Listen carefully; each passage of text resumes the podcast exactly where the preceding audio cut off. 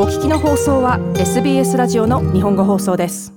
さあ、ロバート・メンジースほどオーストラリア自由党に大きな影響を与えた人物は他にいません。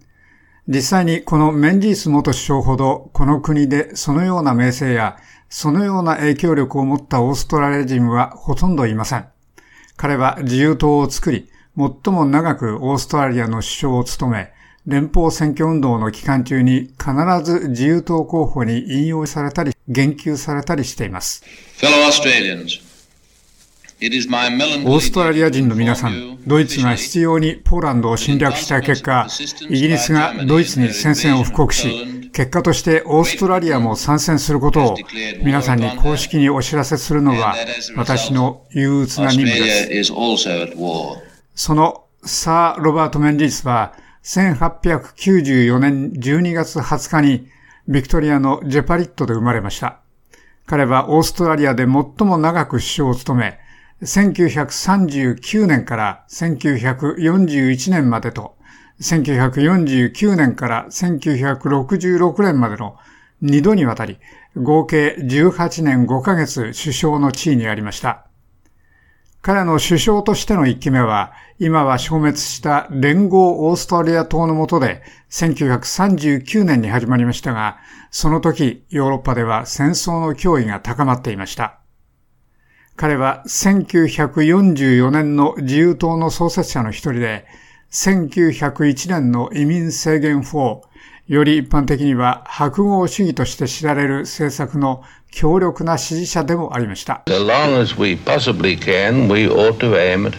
我々はできる限り同質の人々を持つことを目指すべきです。私は南アフリカやアメリカにあるようなあるいはイギリスでも増えつつあるような問題がオーストラリアでも再現されるのを見たくはありません。それは大変良い政策で我々にとってとても大きな価値があると思います。メンジース元首相でした。もう一人の大物政治家はマルコム・フレーザー氏で、1975年から1983年まで自由党のリーダーで首相でした。彼はこの国の最も悪名高い政治的な出来事の一つから直接利益を得ました。彼は野党のリーダーとして1975年の10月と11月に労働党のゴフ・ウィットラム首相の予算案が上院を通過するのを阻止しました。それはジョン・カー連邦総督が11月11日にウィットラム首相を罷免し、フレーザー氏を暫定首相に据えることにつながりました。今や憲法が義務付けているように選挙が行われるでしょう。我が民主主義の強力な防御は、憲法は保持されなければならないということです。オーストラリア人は自分の意見を言う機会があるでしょう。彼らの選択は投票箱にあります。フレーザー氏でした。フレーザー氏は大きく過半数を超えて勝ちました。フレーザー氏は経済的には保守的でしたが、社会的には全く進歩的とみなされました。彼らの政府は家庭裁判所など、労働党が始めた改革を継続し、拡大しました。SBS 特別放送サービスの設立や、グレートバリアリーフの一部を海洋公園に指定することなどがそれです。ところで、オーストラリアで2番目に長く首相を務めたのも別の自由党員でした。それは1996年から2007年まで首相だったジョン・ハワード氏で、ポートアーサーの虐殺の後、厳しい銃砲規制法を導入し、アボリジナルトレス海峡諸島民委員会を廃止し、難民希望者に対するオーストラリアの海外処理システムを作りました。それはこの国が世界に対して言っている我々は人口1人当たりではカナダ以外のどの国よりも多くの難民を引き受けている寛大で心の広い民だということについてです。我々には140の異なった国々の人々を歓迎しているという誇らしい記録があります。しかし我々は誰がこの国に来るかや彼らが来た状況を判断するつもりです。ハワード氏でした。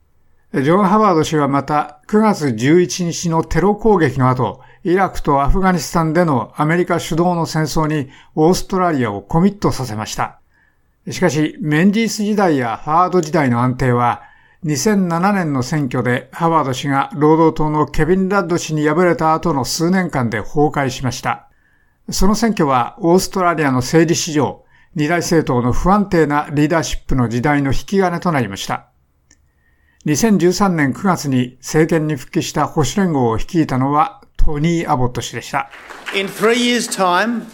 3年後には炭素税はなくなるでしょう。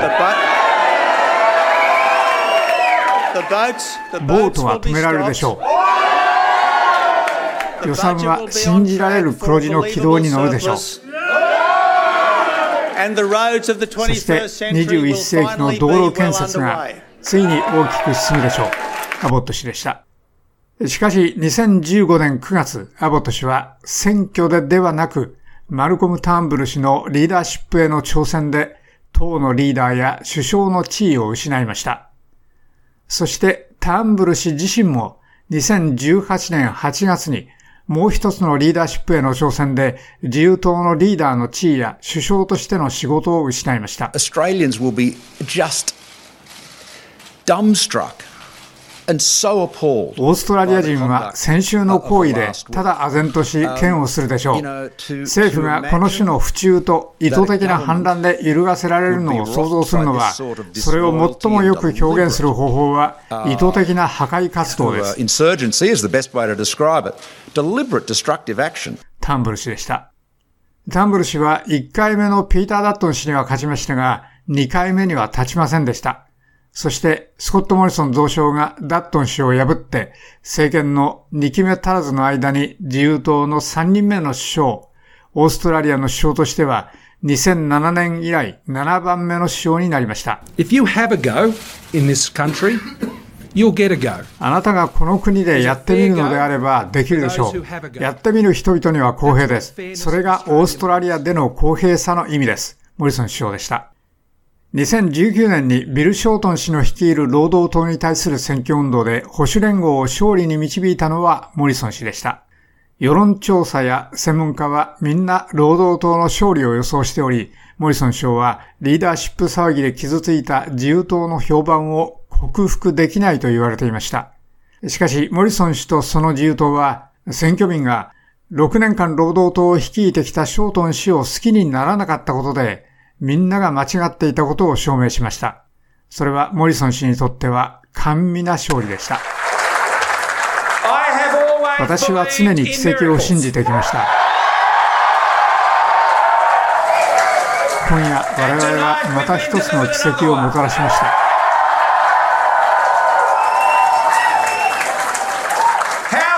オーストラリアはなんと素晴らしいのでしょう。モリソン氏でした。モリソン首相が選ばれて以来、党は同性結婚や気候変動などの問題に関して内部での緊張を経験してきました。シドニー大学の政府の省庁と国際関係のレクチャラー、ピーター・チェン博士は、歴史的には自由党はオーストラリア社会の多数の異なった流れの興味深い組み合わせだが、それは20世紀の初期に遡ると述べました。The Liberal Party has this tradition that on certain issues 自由党にはある問題に関して個々の議員が自分の良心に従って投票し、党の方針に従う必要がないという、この伝統があります。ですから、それが彼らがその脆さやその緊張を管理してきた方法です。しかし、確かに党内の社会的な保守派と穏健派の間には大きな開きがあることを我々は目撃したと思います。そして、ザーリー・スティーガルのような、これらの気候変動に焦点を合わせた無所属候補の大発生で、我々はある程度それが大きくなっているのを見ていると思います。紙の上では、それらの候補者の多くがおそらく自由党だったでしょう。彼らは進歩的な自由主義者として出馬していたことでしょう。そして、彼らがその党の一部として出馬していないことは、例えば気候をめぐるこの重要問題を解決するために彼らが党内にこの基本的な問題を抱えていることを示しています。チェン博士でした。チェン博士は、自由党は1944年の決闘以来、常に党内の大きな分裂を何とかしてきたと述べました。そして彼はそれを致命的な問題とはみなしていませんが、彼はそれは次の選挙やそれ以降につながる中でリーダーシップや党の団結についての問題とともに、党が管理する必要があることだと述べました。最近広く報道されたことの一つは、明らかに高潔さや正直さと首相の行為への攻撃です。そして我々は、我々が時々大統領化したシステムと呼ぶものの中で生きています。我々には大統領はいませんが、様々な理由でここ数十年、我々の政治的な風景の中で首相はもっとずっと重要な人物です。ですから、リーダーの人物に対する攻撃は、その党全体に本当に有害になり得ます。ですから、信用性や党の団結についてのそれらの事柄は、選挙に向けて自由党が対処すべき大きな事柄になると思います。そして、彼らにはそれを解決するのにたった2、3週間しかありません。シドニー大学のチェン博士でした。以上、SBS ニュースのペギー・ジャクメロスのレポートを長尾久明がお伝えしました。SBS 日本語放送の Facebook ページで会話に加わってください。l i いいねを押してご意見ご感想をお寄せください。